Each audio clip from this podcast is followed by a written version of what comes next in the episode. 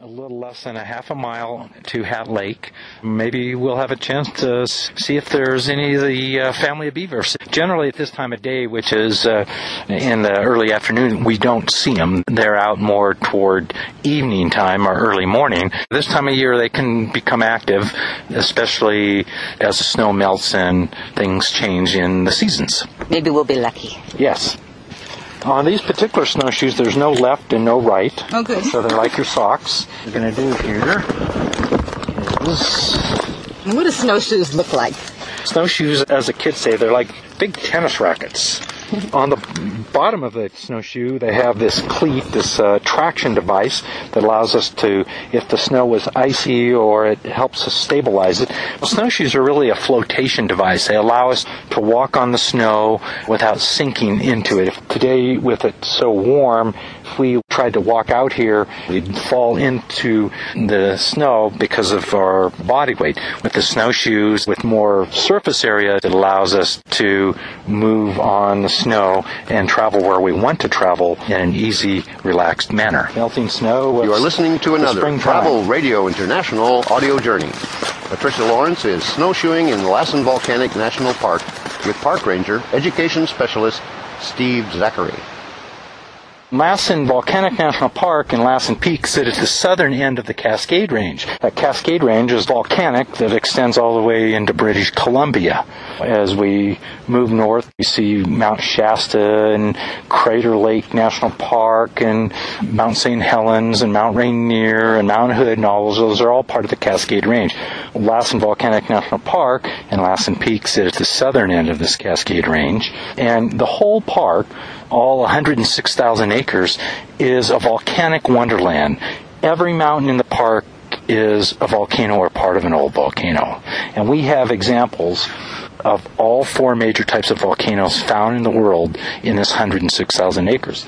Lassen Peak happens to be a plug dome or lava dome volcano this volcano that we're walking directly toward called Reading Peak, it's also a plug dome volcano, but we have shield volcanoes and cinder cone volcanoes, and we have a remnant of a large composite volcano at the south end of the park. For someone wanting to learn about volcanoes, here is a perfect classroom.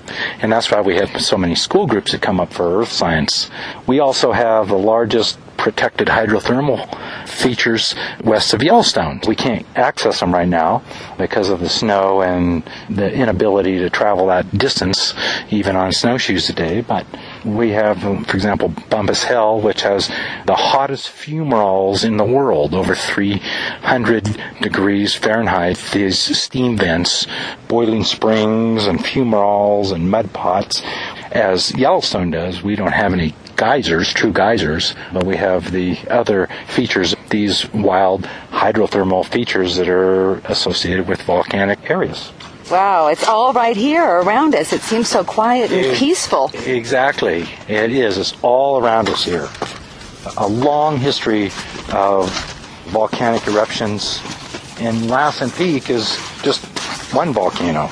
It just happens to be the one that erupted and got the notoriety to become a national park when it erupted in 1915. Lassen became a national park in 1916, August 9th, 1916. It was the 13th national park in the system, one of the early national parks. Under what president did Lassen become a national park? Wilson. Woodrow Wilson. Was he ever here? I don't believe so. Was about the time of World War One, so there were a lot of international and pressing issues going on at that time in American history. The National Park Service, as an agency, was established on August 25th, 1916. The first 13 national parks were established before there was a, an agency entitled the National Park Service. It's May 2006.